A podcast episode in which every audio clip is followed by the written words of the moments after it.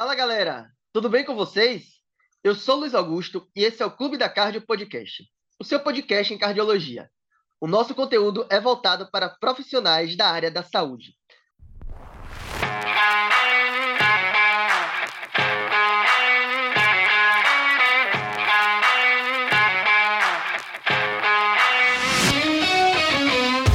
Galera, hoje daremos início a uma série de podcasts sobre pós-operatório de cirurgia cardíaca. E aí eu preciso contar uma novidade para vocês. O Clube da Cardio gosta tanto desse tema que está preparando um curso super legal que será lançado na primeira semana de novembro, só para discutir esse assunto. E mais, junto com o curso, vocês terão um e-book ilustrado com tudo que você precisa saber para conduzir o caso de seu paciente em pós-operatório de cirurgia cardíaca no plantão. Mas enquanto essa mega novidade não chega, os nossos podcasts vão trazendo esse tema para vocês sempre com convidados especiais. Hoje, trazemos aqui o Dr. Guilherme Arruda, que é chefe da cardiologia da Rede Dó Regional São Paulo, médico assistente da UTI de pós-operatório do Instituto Dante Pazanese de Cardiologia e também o revisor científico do nosso e-book. Seja bem-vindo, chefe. Ô Luiz, olá pessoal, obrigado aí pelo convite. Acho que é um momento para a gente discutir alguns assuntos aí interessantes aí do pós-operatório que às vezes dão um pouquinho de dúvida aí, pessoal. Aí Muito legal, chefe. Bate-papo aí. Desde que eu saí da residência, é, nós somos colegas cardiologistas, mas eu já falei isso, inclusive, para o Alencar e vou repetir hoje aqui. Eu vou me reservar o direito de, de chamá-lo de professor durante esse podcast, em respeito a tudo que eu, que eu aprendi com o senhor e que eu continuo aprendendo, principalmente lá, lá no São Luís, Anália Franco. Muito obrigado de verdade aí pela sua participação. Então, começando nosso nosso bate-papo, professor, uma coisa que sempre me chamou a atenção com relação ao pós-operatório de cirurgia cardíaca é que existe uma seção específica para ele nos livros de terapia intensiva, nos livros de cardiologia. E durante a minha formação eu sempre me perguntava, né, poxa, qual é a particularidade? Por que, por que a gente precisa estudar a cirurgia cardíaca separadamente das demais cirurgias? Então, conta um pouquinho para a gente aí é, quais são as particularidades do pós-operatório de cirurgia cardíaca. Esse eu acho que é um ponto muito importante, né, Luiz? A, a, é, eu sempre comento com os residentes lá que um dos pontos que a gente tem que ter muito em mente é um paciente extremamente instável. De uma hora para outra, você que trabalha lá também no pós-operatório, o paciente está todo bem, de repente ele está com uma PM de 30. E isso deriva de, de todas as alterações que já acontecem desde o momento do intraoperatório. Então, é um paciente que está sujeito a inúmeras variáveis ele pode evoluir com choque vasoplégico, ele pode ter algum grau de disfunção ventricular transitório, rapidamente ele pode ficar hipovolêmico pelas características e drogas utilizadas dentro do momento do intraoperatório. Então, são várias as circunstâncias que tornam esse paciente extremamente instável.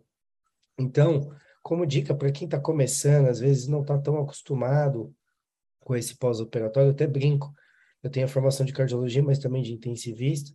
E muitas vezes o próprio intensivista ele não gosta de fazer pós-operatório de, de, de, de, cardíaca porque ele dá mais trabalho realmente. Ele é um pós-operatório muito parecido às vezes com transplante hepático, e dá muito trabalho. Então é aquele paciente que você vai ter que ter uma série de cuidados. As fases iniciais, as três primeiras horas, eu diria que são cruciais, né? E por quê? Primeiro, a gente tem que estar de olho muito em sangramento, esse é um detalhe muito importante. A maior parte das vezes, esse paciente vem entubado ainda. Então, ele exige todos os cuidados relacionados a cuidados de ventilação mecânica, ventilação protetora e tudo mais. E as alterações hemodinâmicas que você pode perceber dentro desse paciente uh, são bastante comuns. De repente, como eu disse, uma PM de 80 vira de 30, você tem que fazer manobra de leg raising, fazer volume rápido, tá? Com uma Sim. equipe de enfermagem, uma equipe multiprofissional bastante preparada para atuar rápido porque esse paciente exige esse tipo de cuidado. Então, são esses detalhes que são importantes a gente ter em mente.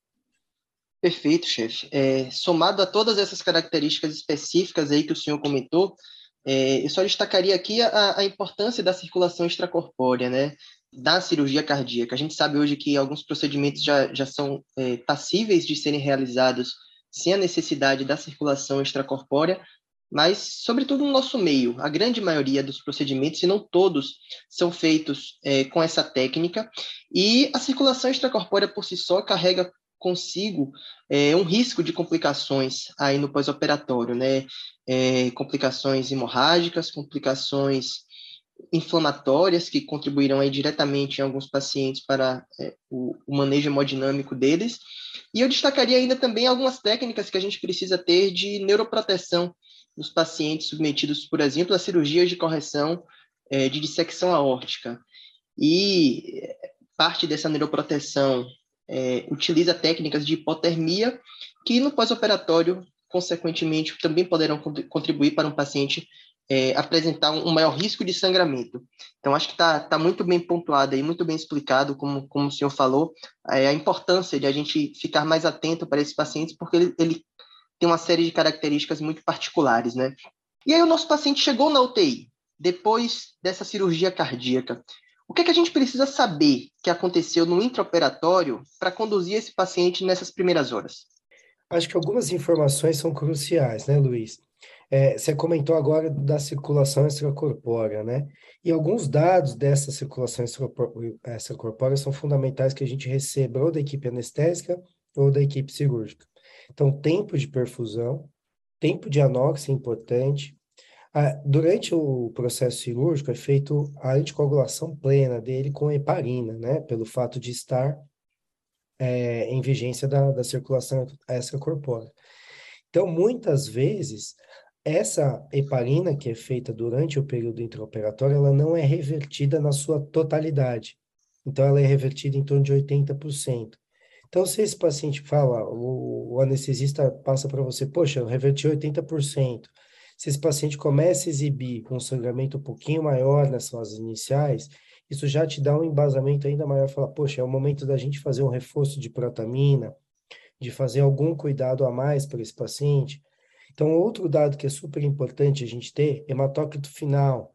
Pode ser que esse paciente hemodiluiu durante a cirurgia, porque ele muitas vezes ele recebe um volume de cristalóides grandes e às vezes não tanto de transfusão. Então, esse paciente ele pode ser com o hematócrito inicial dele, que era em torno aí de 30, 32, 35, sair com hematócrito de 28, 30. Então, isso já vai te dar algum dado a mais, falar, poxa, será que esse paciente eu não vou ter que transfundir nas fases mais iniciais do pós-operatório? Então, esse é um detalhe muito importante. Outro detalhe, como eu disse, é um paciente que exige vários cuidados, e um deles é a questão de controle hidroeletrolítico. E uma das alterações que a gente tem dentro da fase inicial do pós-operatório é alterações de potássio. Muitas vezes, no final do SEC, é utilizado manitol, né? E isso induz uma diurese osmótica nas fases mais precoces, onde há, você tem um momento que expolia muito potássio. Então, é muito frequente você ter que fazer reposições mais agressivas até do que é feito dentro, de um dentro do momento de uma terapia intensiva geral. Então, você tem que ter atenção a isso. Outro detalhe que é super importante é o controle glicêmico. A gente sabe, Luiz, o pessoal aí de casa que está ouvindo a gente, de que a glicemia ela tem vários impactos para esse paciente. Um é em relação até à cicatrização. Dois, taxas de infecção de pós-operatório. Três, e uma coisa muito importante, esse paciente ele tem a tendência de estar hiperglicêmico. Se a gente pensar na, em todos os hormônios que são liberados como resposta endócrino-metabólica ao trauma, ou seja, ao trauma cirúrgico, a tendência de que esse paciente evolua com hiperglicemia. Então, temos que ser agressivos no controle, tentando, tentando ter um alvo ali de um, uma glicemia que gira em torno de 180, porque senão isso muitas vezes é fator causal até de desbalanço hidroeletrolítico, o paciente às vezes desequilibrado do ponto de vista metabólico, evoluir com acidose. Então, isso é um detalhe muito importante que a gente tem que ter em mente. Além disso, alguma intercorrência do ponto de vista respiratório. Não é incomum esses pacientes já terem patologias respiratórias prévias, do tipo DPLC, o anestesista falar, poxa, tive dificuldade em ventilar esse paciente. Então, sendo detalhes a mais que você pesca ali com o pessoal da anestesia, que pode te ajudar a ter algum manejo especial daquele paciente no pós-operatório nas suas fases mais iniciais. Então, tomem cuidado em relação a isso, principalmente. Outro detalhe que é muito importante, poxa, às vezes o paciente tem uma diurese muito reduzida no intraoperatório, é um alerta que a gente tem que ter. Então, são esses pequenos detalhes que já vão te lançar é, bandeiras vermelhas aí para você ter mais atenção aí nas fases mais iniciais do pós-operatório. Legal, professor. É, uma coisa que eu, que eu achei muito interessante que o senhor comentou logo, logo no início foi com relação à, à labilidade hemodinâmica desses pacientes, né? No momento, ele está com a PAM, né, que é o principal parâmetro da macrohemodinâmica que a gente avalia ali beira-leito, uma PAM normal, você pisca o olho, o paciente ou choca, ou eventualmente até fica, muitas vezes, hipertenso. Não é incomum nós vermos isso no, no pós-operatório. É, e aí eu lhe pergunto, quais são os alvos que nós devemos ter de macro e microhemodinâmica para esses pacientes? É, esse é um detalhe muito importante. É, o, o, parâmetro do, da, da, cirurgia cardíaca, vamos começar do macro para o micro, né? Que acho que fica mais fácil. Frequência cardíaca é algo que é muito variável dentro do pós-operatório de cirurgia cardíaca. Por quê? Muitas vezes são pacientes coronarianos já beta-bloqueados prévios, que às vezes estão até bradicárdicos nas fases iniciais do pós-operatório, então você perde um pouquinho o parâmetro. Uma PAM-alvo desse paciente gira em torno de 70 a 75 milímetros de mercúrio. Então, é, esse é o alvo que a gente tem que ter. Muito cuidado com aqueles pacientes que fazem cirurgia de aorta e que muitas vezes teve sangramento aumentado. O cirurgião passa algum detalhe técnico para você de falar, poxa, esse paciente sangrou muito, anastomose de tubo foi muito difícil. Às vezes são pacientes que você até mantém com PAM alvo até um pouco mais baixo nas fases mais precoces, com PAM em torno de 65, 70 no máximo, para que na, na fase inicial você não, consiga, não tenha um sangramento mais aumentado. Esse é um parâmetro importante que a gente tem que ter atenção. Diurese é algo super importante, como eu disse, nas fases iniciais às vezes fica até mascarado pelo efeito do manitol da diurese osmótica, mas sempre é um parâmetro para a gente ter em mente de acompanhamento, não deixa de ser um parâmetro de perfusão tecidual. Se o paciente não urina, algo está de errado. É déficit de bomba? Ou é alguma lesão renal intrínseca, ou a gente utiliza às vezes drogas nefrotóxicas, nessa, até a profilaxia antibiótica muitas vezes que a gente utiliza para esses pacientes é nefrotóxica. Então a gente tem que tomar muito cuidado em relação a isso. Uh, e a PAM, sem dúvida, é um dos parâmetros mais importantes. Falando agora da macro, a gente pode partir um pouquinho para micro.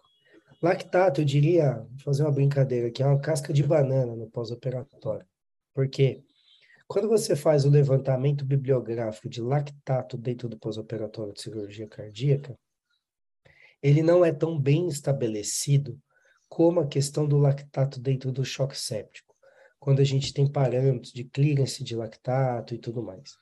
Tem inúmeros levantamentos feitos através de lactato, e aí o que, que acontece? Muitas vezes esse paciente, depois de quatro, cinco horas da sua chegada, ele tem uma elevação de lactato, e muito disso se reflete ainda o momento do intraoperatório. Tem que lembrar, eu sempre comento com, com os residentes o seguinte, durante o intraoperatório, esse paciente ele fica em estado, entre aspas, de semi-choque. Ele vai ficar ali com uma PM de 40, 50, porque ele está na SEC. Então, você acaba induzindo durante alguns momentos ali do intraoperatório num estado de hipoperfusão. Então, fatalmente, depois de quatro, cinco, seis horas, você vê uma curva de elevação de lactato que muitas vezes reflete aquele momento ainda inicial. Perfeito. E não que aquele paciente está desequilibrado na, naquele momento. Então, isso tentem evitar de fazer o raciocínio clínico baseado em apenas uma única variável. A gente precisa fazer o raciocínio de Bayes aqui, né? É a gente tentar somar variáveis, é lactato, é diurese, SVO2, é saturação arterial, frequência cardíaca, PAM, para que de, de posse de todos esses valores, a gente consiga estabelecer um diagnóstico mais certeiro para esse paciente naquela condição no momento. Perfeito, chefe. É, e, e, esses parâmetros, eles são muito dinâmicos, né? Quando a gente dosa um lactato, olha uma PAM, vê débito urinário, a gente está tirando uma foto do paciente. Talvez tão importante quanto se basear em parâmetros específicos naquele momento seja acompanhar a evolução daqueles parâmetros ao longo do tempo. Isso eu acredito que tem um, tem um peso muito, muito mais fidedigno para representar a real condição hemodinâmica do paciente naquele momento, né? Não tem dúvida. Não é incomum, às vezes o paciente já está na manhã do primeiro pós-operatório, ele está com lactato de 4, ele está urinando, a frequência cardíaca está absolutamente normal, ele está com a PAM normal, e está com o lactato elevado ainda. eu vou tratar o lactato, vou tratar o paciente, né? E aí a velha máxima que nesse momento ainda continua valendo, a clínica é soberana. Então a gente, por isso que eu disse, somar esses fatores e vê-los de maneira evolutiva, porque isso às vezes reflete momentos anteriores. Por isso que o pós-operatório de cirurgia cardíaca ele acaba sendo tão dinâmico e às vezes difícil, é difícil de avaliar. E outra ferramenta beira-leito que ajuda muito hoje em dia é o eco, de maneira que a gente consiga avaliar estado volêmico e tudo mais. Vou aproveitar que o senhor puxou o gancho aí para exames complementares de avaliação hemodinâmica e perguntar sobre os swangans. Ainda há espaço para swangans? Sem dúvida, eu acho que Swangans tem espaço, eu ainda sou entusiasta do, do, da, do dispositivo. Só para fazer um rápido resumo, Swangans ele ficou um pouquinho, entre aspas, na berlinda após um, um estudo isolado, mostrar que ele não havia tido impacto sobre mortalidade. Mas eu, eu, eu, sempre comento que esse estudo ele teve um lado bom e um lado ruim. É a questão metodológica. É a mesma coisa de você quase que provar que o eco tem algum impacto em mortalidade. Às vezes o método diagnóstico ele não tem essa capacidade, né? Perfeito. E o que a gente tem que tentar ver nessa situação é as indicações. Mas além de tudo, das indicações, é saber manipular, saber intervir e saber reavaliar swangans frente a alguma tomada de decisão. Exemplo, situações que ajudam demais, pós-operatório de transplante cardíaco, sem o qual é muito difícil você tocar.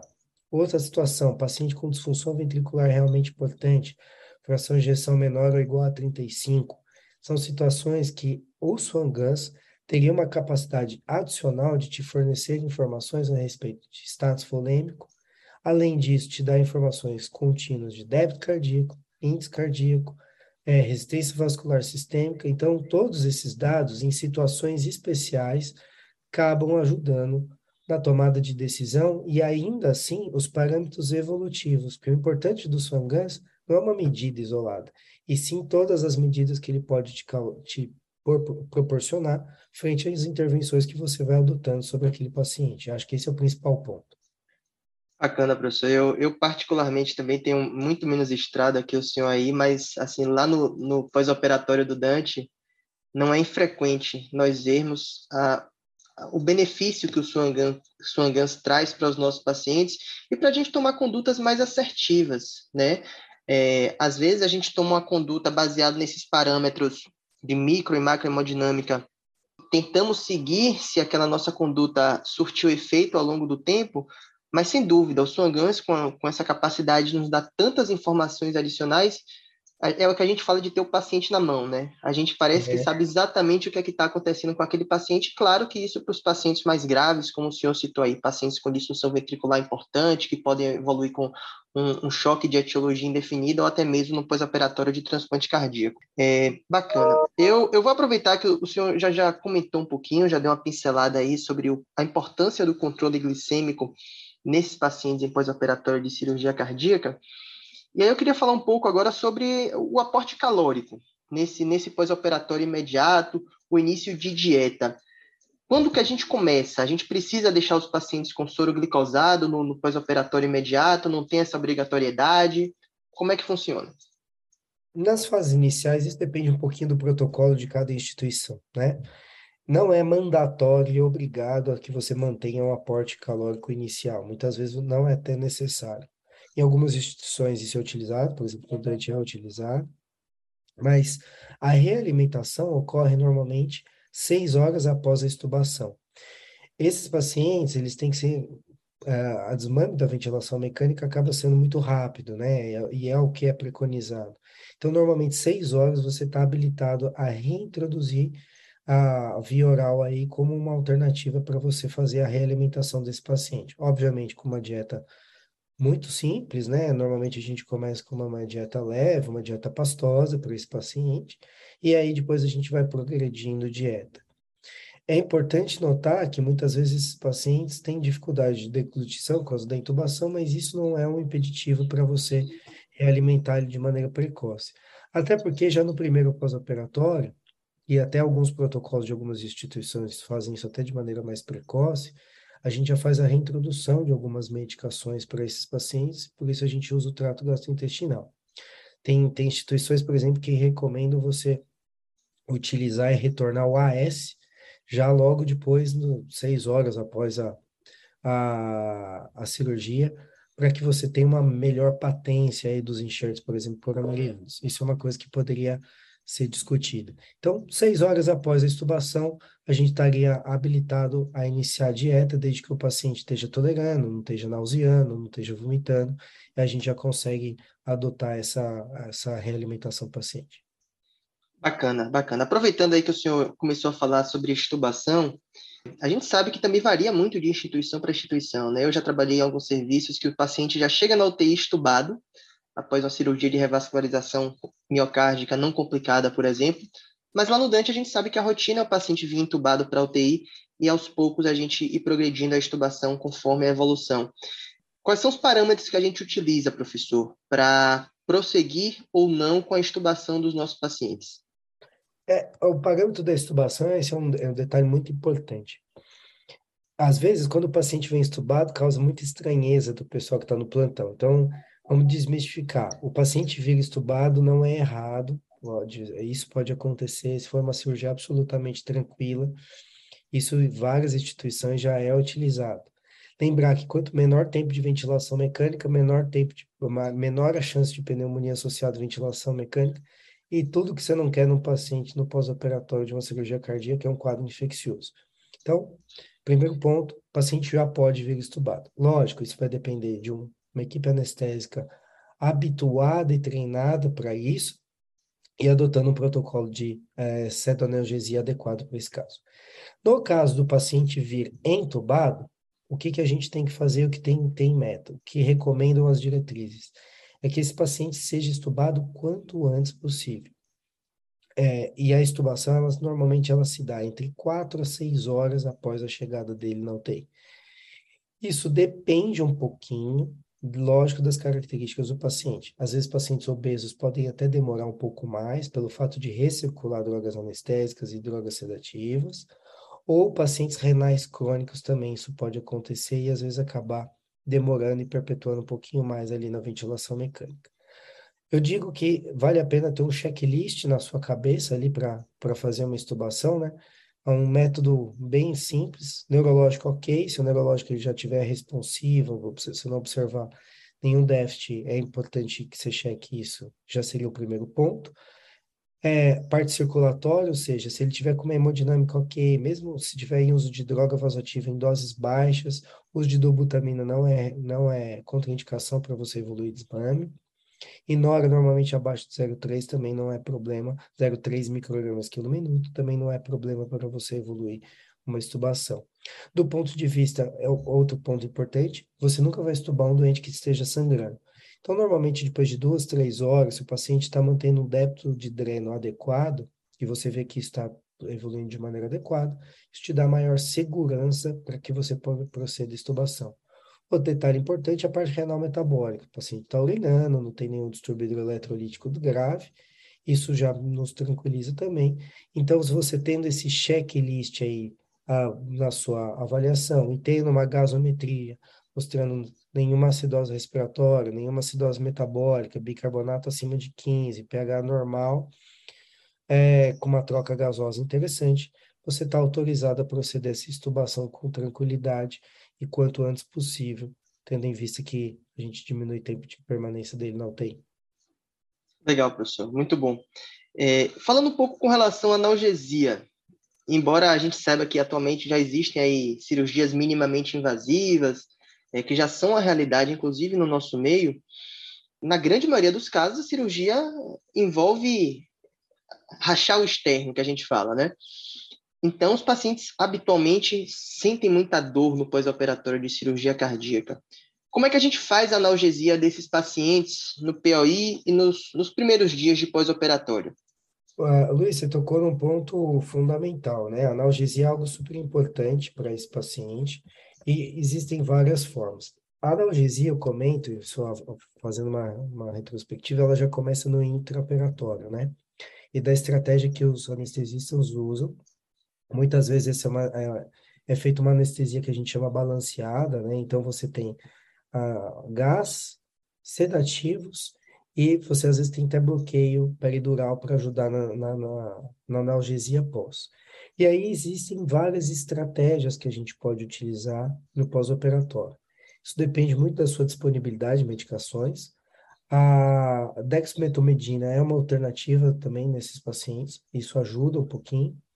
De maneira bem simples, a gente deixa analgésico simples de orar, eventualmente a de pirona, uma grama a cada aí, seis horas, e a, o uso de opioides, né?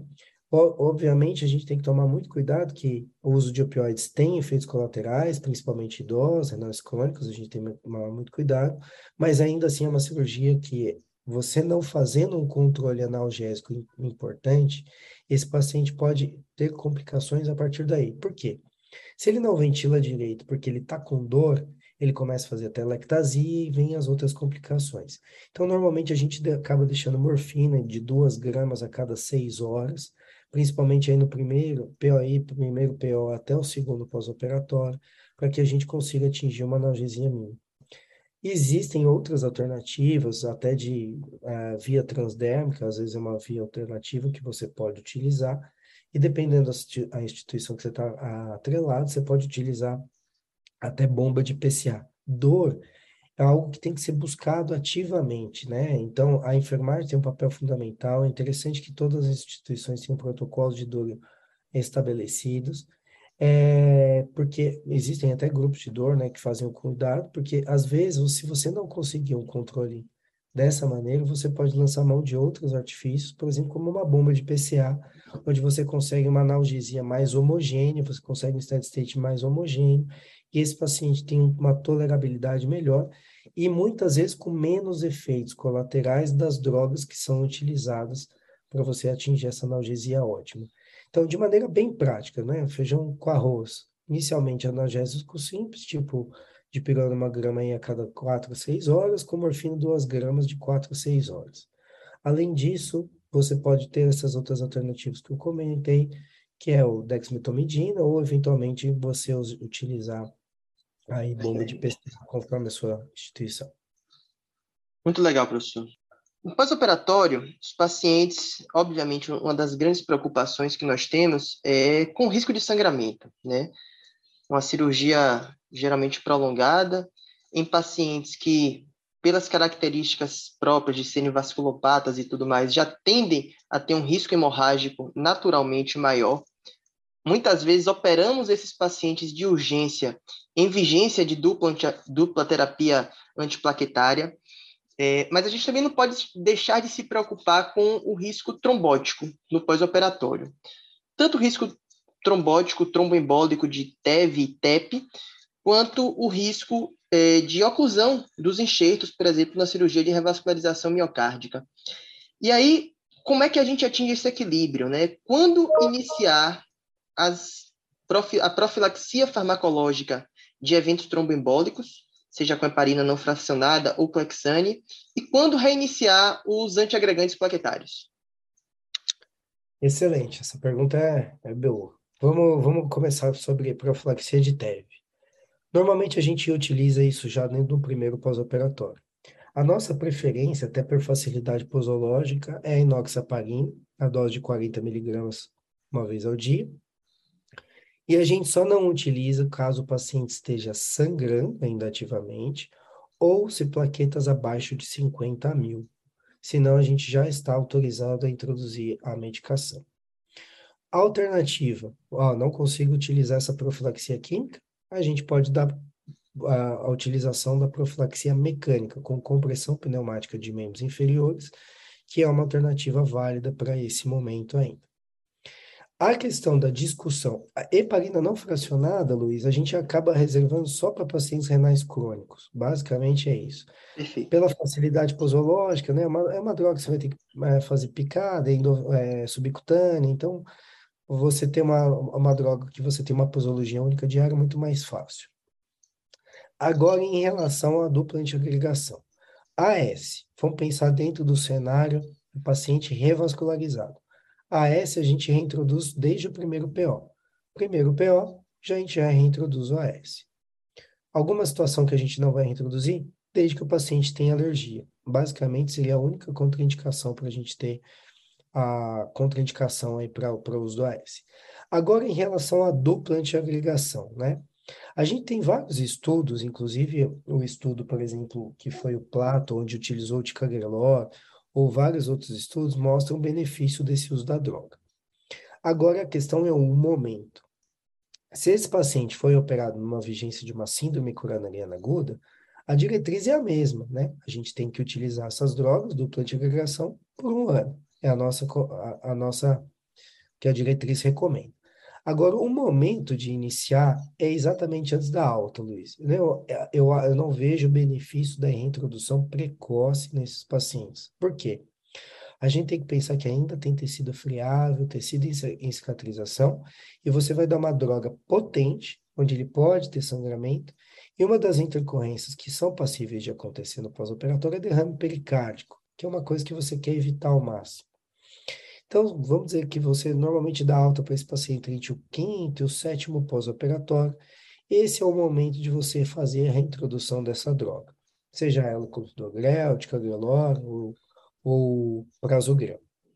Normalmente, a gente, nessas fases iniciais, a gente acaba até dando preferência um pouco mais para o clopidogrel, pela potência em relação a isso. Mas, normalmente, antes da alta hospitalar, onde a gente já tem um tempinho maior de cicatrização e você garante a adesão do paciente frente ao uso dessa droga. Bacana, professor. Muito bom. É, antibiótico profilaxia. A gente chegou a tocar nesse ponto no momento em que falamos aí da possibilidade de piora de função renal no pós-operatório, porque alguma dessas drogas são nefrotóxicas. É, é para todo mundo que a gente faz? Quais são as drogas que mais comumente a gente utiliza? Por quanto tempo? Perfeito. Isso é motivo de congresso, né? E briga entre cirurgião e infectologista maneira bem rápida. O profilaxia sempre, tá? Isso é indiscutível. Agora, o regime que você vai adotar vai depender do, da, do perfil de microbiologia da sua instituição. Dou vários exemplos. Uma das instituições do qual trabalho, a profilaxia utilizada é cefuroxima. A profilaxia, quando você usa cefuroxima, normalmente você faz ela em três tomadas de 750 miligramas, normalmente a gente mantém 48 horas. Aí que é a briga, porque teoricamente pelos infectos você utilizaria logo do momento uma hora antes da incisão e no máximo até aí quatro, seis horas após a sua a cirurgia, mas normalmente os protocolos institucionais carregam essa profilaxia aí por 48 horas. Algumas outras instituições que têm um perfil de microbiologia mais desafiador, muitas vezes usam a associação de um aminoglicosídeo com cobertura para gram positivo, tipo vancomicina, às vezes gentamicina com vancomicina. Então, isso vai depender, mas normalmente são instituições que têm um perfil de microbiologia um pouco mais desafiadora. A grande parte das, das instituições usam essa profilaxia com cefuroxima para cirurgias cardíacas, cirurgias torácicas. Normalmente é essa, essa recomendação. Como eu disse, normalmente se acaba ficando por 48 horas, ou seja, faz bem mais inicial ali do, do paciente dentro do, da terapia intensiva.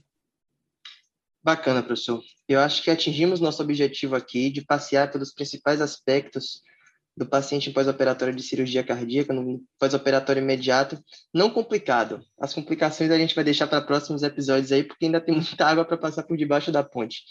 Mais uma vez, professor, eu gostaria de agradecer imensamente, em nome do Clube da Cardio, a sua participação. Se o senhor quiser deixar alguma palavra final. Pessoal, eu aproveito aí a oportunidade para deixar um, já soltar um, um, grande lançamento em primeira mão aí.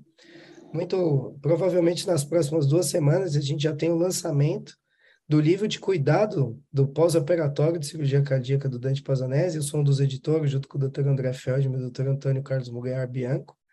Um livro que vai reunir toda a linha de cuidado do paciente do cirurgia cardíaca. Então, vai pegar o pré, o intra, o pós e várias dúvidas aí que a gente está comentando vão estar tá lá um pouquinho mais esmiuçadas.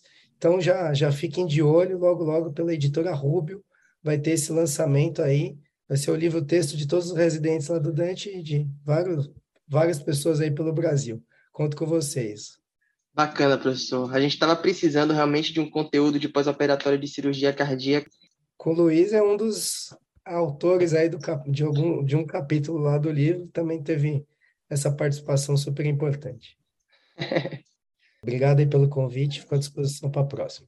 Muito obrigado, nós que agradecemos. Pessoal, se vocês não nos seguem, sigam nossa página no Instagram, é arroba Clube da Cardio. Temos também o nosso podcast, arroba Clube da Cardio Podcast no Instagram. E sigam o nosso site, www.clubedacardio.com.br. Um forte abraço, obrigado a quem ficou até o final e até a próxima. Bye.